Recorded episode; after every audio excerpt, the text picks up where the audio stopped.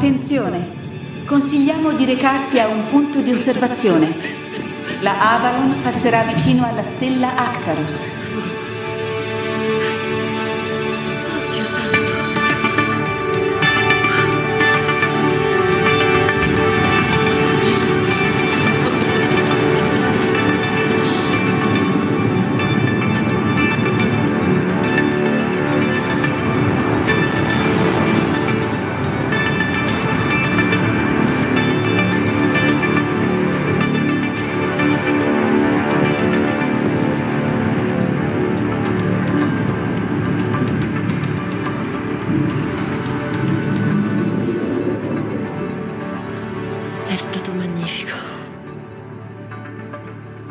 Actarus.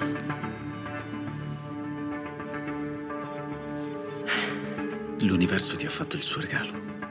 Cosa? Buon compleanno.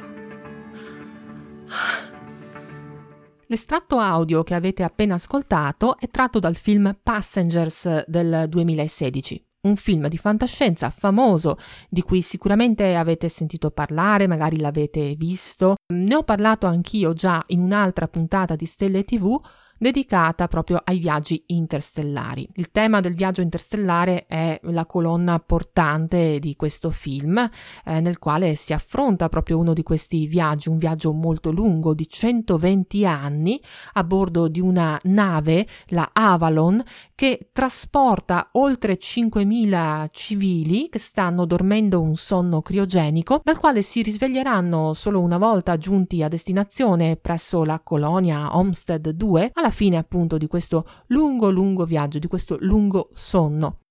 Durante il tragitto succede qualcosa, un paio di passeggeri si svegliano, ci sono degli imprevisti, insomma è un film ricco di colpi di scena che se non avete visto sicuramente vi consiglio. L'argomento di questa puntata tuttavia non sono i viaggi interstellari, bensì proprio quella stella che avete sentito nominare, la stella Actarus.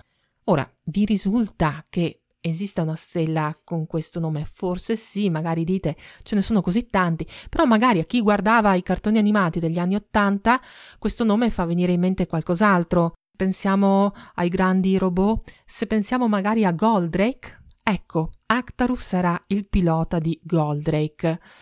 E allora cosa succede? Di che stella stiamo parlando? Prima di tutto, andiamo ad ascoltare la versione in lingua originale dello stesso estratto. Attention! You may wish to proceed to a viewing area. The Avalon will slingshot around the star Arcturus. Ecco, sentite che in questa versione il nome della stella è simile, ma non uguale a quello usato in italiano. Si parla di Arcturus.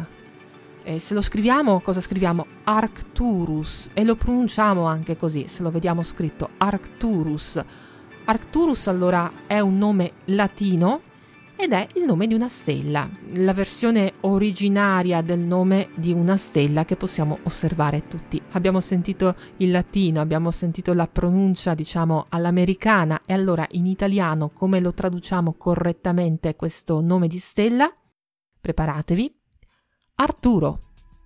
L'effetto è un po' buffo, non è il primo nome che ci viene in mente da abbinare a una stella e nemmeno al pilota di un robot. Però in entrambi i casi, sia nella stella nel film, sia per quanto riguarda il pilota di Goldrake, e il riferimento era proprio alla stella Arturo. Certo che non si poteva chiamarla così nel film, come pure nel cartone animato. Eh, non è un nome che evoca scenari fantascientifici o stellari. Bene, tornando a noi però, la stella esiste davvero. Noi sappiamo che se la dobbiamo cercare, se la dobbiamo nominare, il nome corretto in italiano è Arturo. Se non ci piace così la chiamiamo Arcturus, nome latino che ha un significato e il significato del nome in latino della stella ci è di grande aiuto per capire un po' dove trovarla. Questo succede spesso con i nomi delle stelle, nei loro nomi sono nascoste delle indicazioni, dei trucchetti per quantomeno avere un'idea di dove cercarle nel cielo. Il significato della parola Arcturus in latino è semplicemente guardiano dell'orsa. Questo ci dovrebbe far accendere una lampadina, anzi due, perché sappiamo che fra le costellazioni, perlomeno quelle più famose, di orsi ce ne sono almeno due, un orso grande e un orso piccolo, orsa maggiore, orsa minore. Allora questa stella sarà stata messa lì a fare la guardia a uno dei due. E infatti le cose stanno proprio così, le motivazioni le troviamo nelle storie della mitologia greca, ce ne sono tante versioni, adesso non ve le sto a raccontare. Comunque la stella Arturo sta a fare la guardia proprio all'orsa maggiore, alla più grande. Quindi significa che si trova nei paraggi, in cielo. E infatti è proprio così. Come facciamo a trovarla? La costellazione dell'Orsa Maggiore è molto estesa è fatta anche di stelline un po' debolucce, non sempre facili da, da riconoscere. Eh, la parte però, quella più evidente eh, della costellazione dell'Orsa Maggiore, è costituita proprio da quello che noi chiamiamo il Grande Carro, cioè questa specie di rettangolo con questa coda, con questa maniglia insomma sette stelle disposte in quello, secondo quello schema che ormai conosciamo bene. Se non conoscete venite su guardachecielo.it dove trovate un'immagine. Bene allora ci è sufficiente trovare in cielo il grande carro. Poi seguite eh, il percorso delineato dal timone o dalla coda dell'orsa come la volete immaginarla che è un po' piegata. Ecco cominciate a prolungare la coda dell'orsa mantenendo la, la, sua curvatura, se lo fate andrete a intercettare proprio una stella che è molto luminosa, molto brillante e si tratta del nostro guardiano di Arcturus, nonché di Arturo.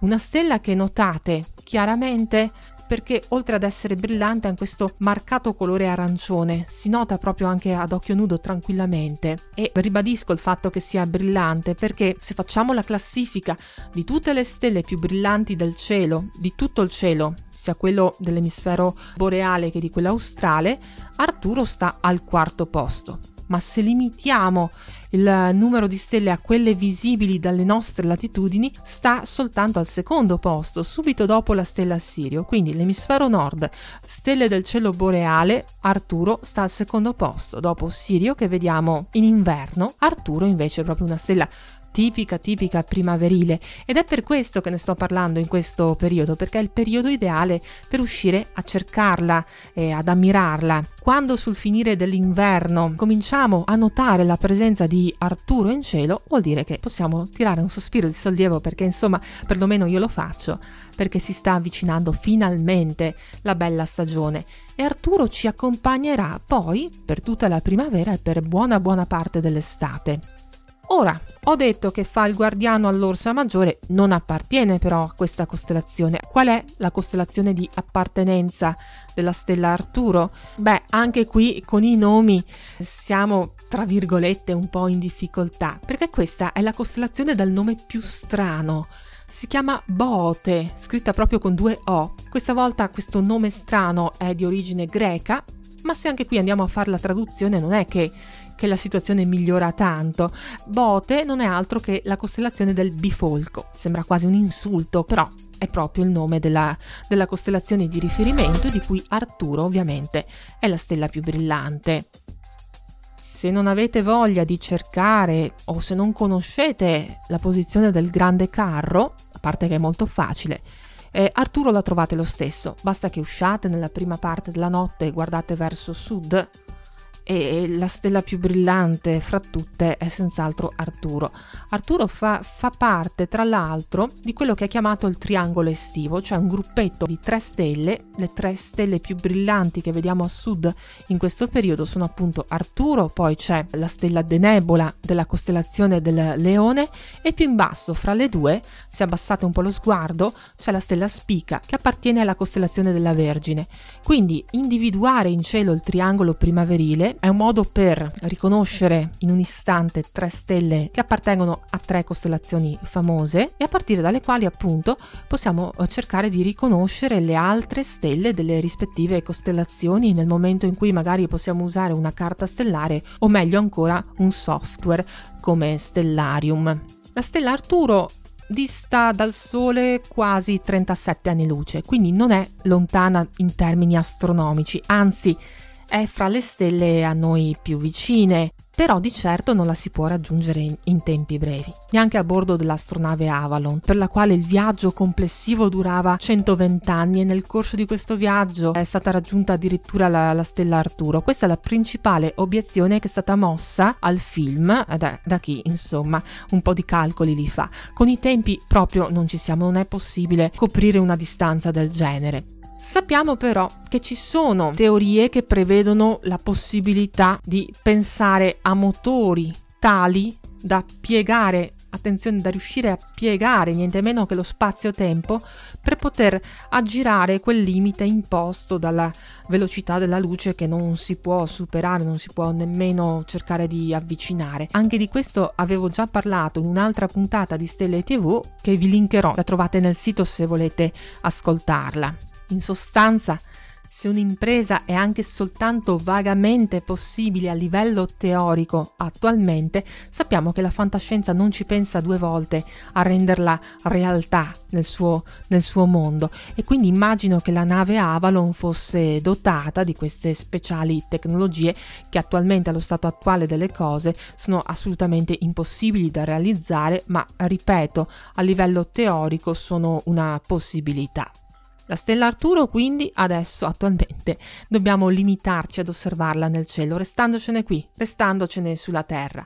Ripeto, ci farà compagnia per la primavera, per buona parte dell'estate e quando comincerete a vederla sempre più bassa, sempre più bassa sull'orizzonte a ovest, allora lì eh, vorrà dire che ci dobbiamo preparare nuovamente alla stagione autunnale e poi a quella invernale.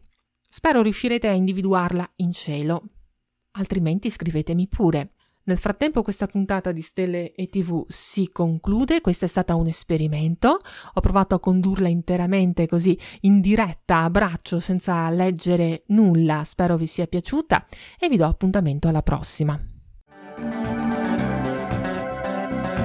Avete ascoltato Stelle e TV, un programma di Elena Lazzaretto. Novità e contatti su guardachecielo.it